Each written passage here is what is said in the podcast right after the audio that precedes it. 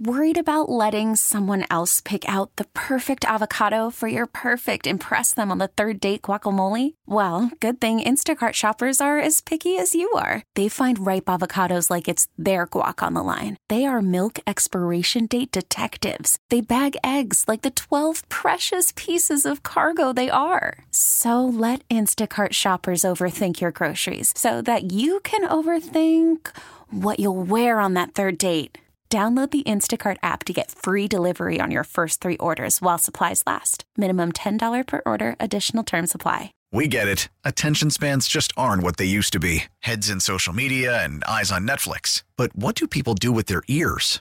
Well, for one, they're listening to audio. Americans spend 4.4 hours with audio every day. Oh, and you want the proof? Well, you just sat through this ad that's now approaching 30 seconds. What could you say to a potential customer in 30 seconds? Let Odyssey put together a media plan tailor made for your unique marketing needs. Advertise with Odyssey. Visit ads.odyssey.com. Uh, joining us now on the Schneider Orange Hotline, our good buddy Kevin Holden from CBS 58 is here. Kevin, how you been? Man, it's all good. It's uh, it's Friday. We've uh, we've made it through another week. Uh, as odd as this week has been in the sports world, we're we're here. We're standing. We're doing this. So, first of all, let, I want to go to baseball real quick because I want to touch on the Ryan Braun thing. Uh, the uh, team, I it wasn't uh, unexpected. They ended up opting out of the $15 million they were going to pay him for the upcoming season. That's nothing new. They would owe him a $4 million buyout. Now, if he retires ahead of this, the buyout or such, do, do they still owe him the money or can he just say, I'm done, or do they pay him regardless? Well, if they, if, uh, the fact that they declined the uh, the option for next year at 15 million means they're on the hook for that for that four. I mean, that's in other words, it's an either or situation. So if he decides to retire, it's his decision from here, but he would still get the uh, the the extra from the team. I of course, there's a lot of different ways that this could go. Uh, Braun, for one, could still make it back here on on some sort of one year cheaper deal.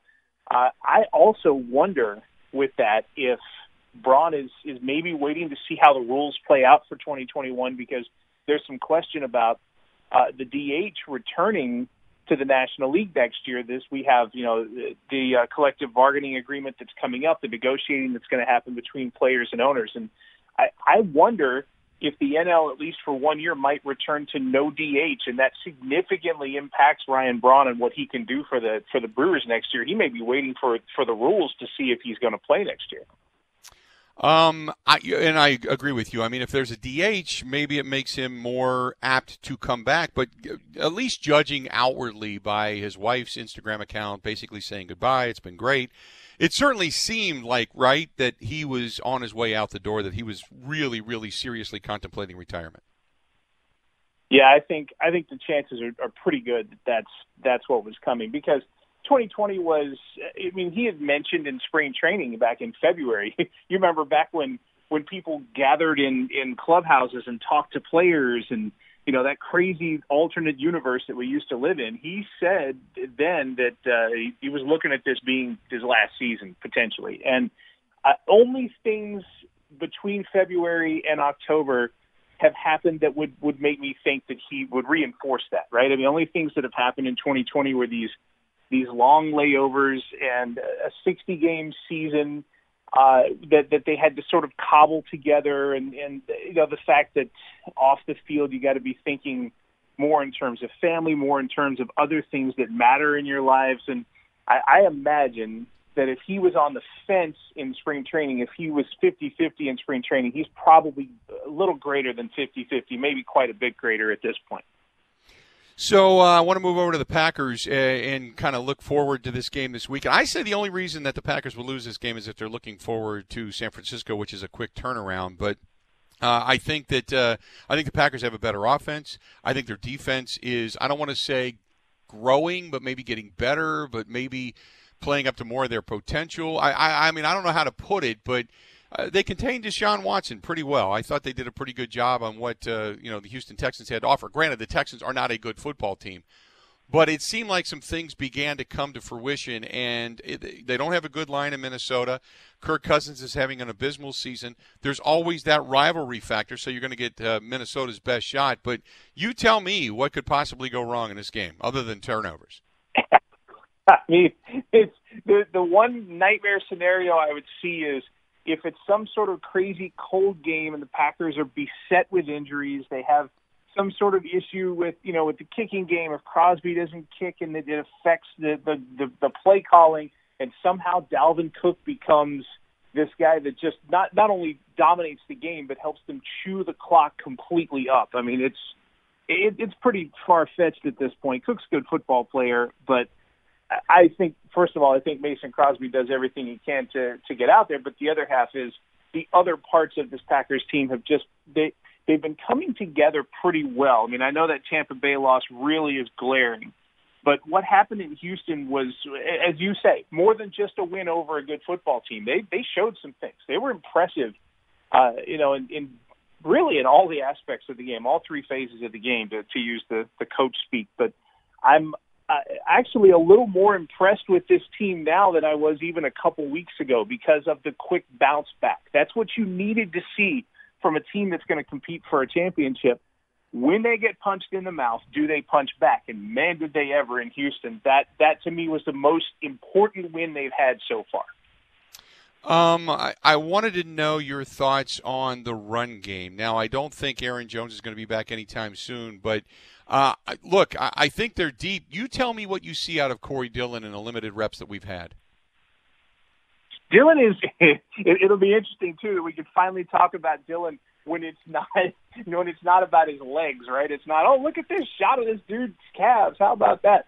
Uh, that's you know, it, it tells you that uh, that there will be a, another power element to that run game, and uh, you know what Jamaal Williams already brings to the table has been good. So you put a Jamaal Williams and an AJ Dillon together.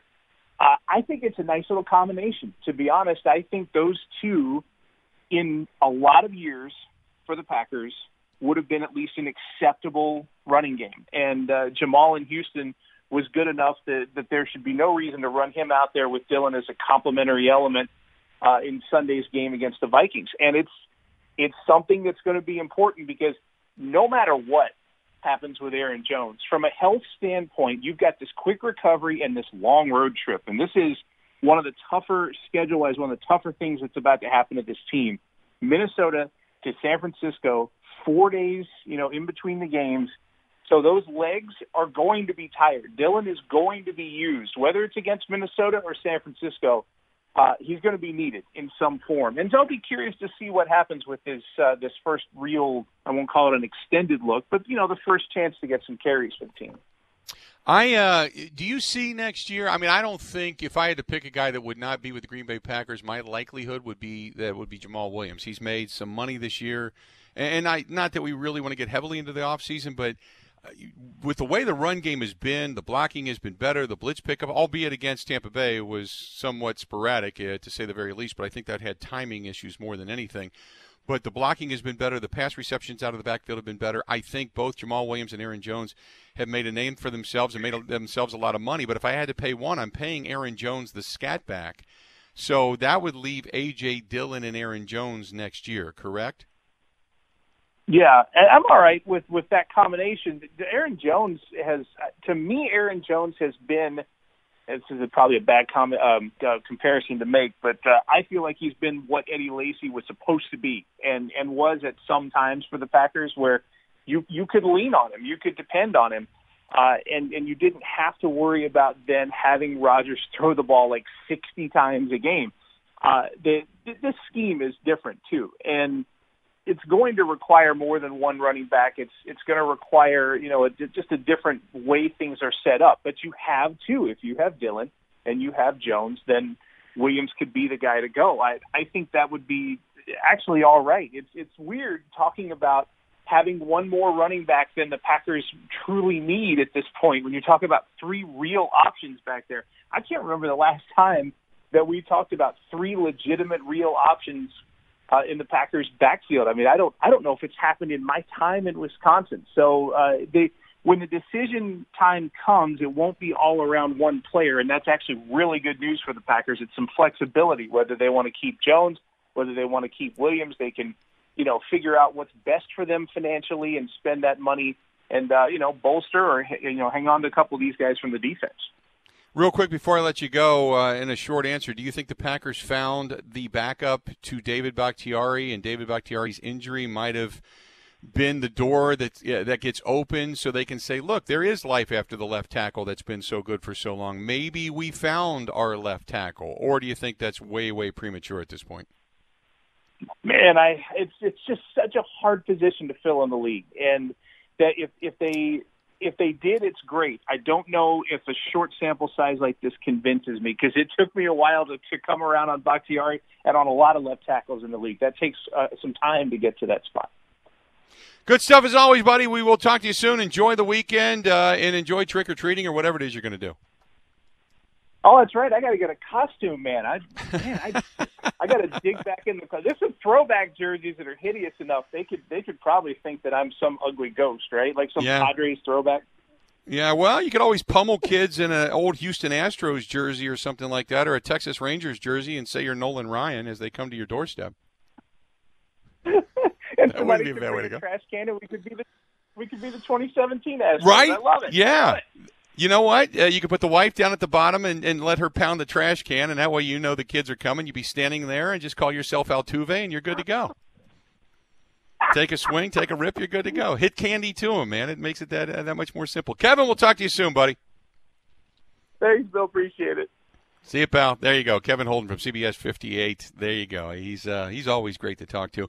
Uh, he is the sports director at CBS 58. He joins us on the Schneider Orange Hotline. Schneider hiring drivers right now. You work hard. They treat you fair. 80 plus. They've been doing it. Call them 844 Pride or go to SchneiderJobs.com. We get it. Attention spans just aren't what they used to be heads in social media and eyes on Netflix. But what do people do with their ears? Well, for one, they're listening to audio. Americans spend 4.4 hours with audio every day. Oh, and you want the proof? Well, you just sat through this ad that's now approaching 30 seconds. What could you say to a potential customer in 30 seconds? Let Odyssey put together a media plan tailor made for your unique marketing needs. Advertise with Odyssey. Visit ads.odyssey.com.